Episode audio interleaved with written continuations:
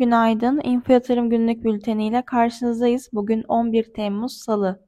BIST endeksi haftanın ilk işlem gününü %1,35 yükselişle 6270 seviyesinden tamamladı.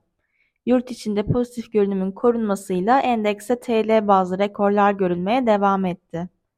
Endekse puansal bazda en çok pozitif katkı yapan paylarsa Aselsan, Bimaş, Kozal, Doğaş ve Sasa oldu.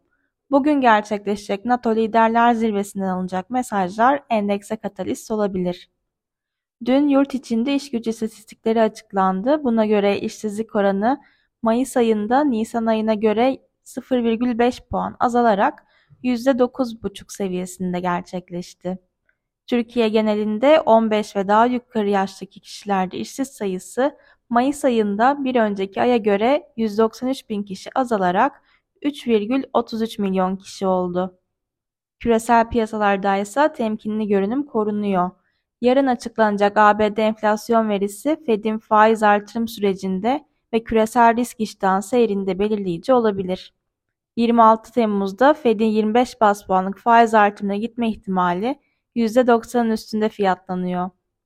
Borsa İstanbul'un güne alıcılı başlamasını bekliyoruz.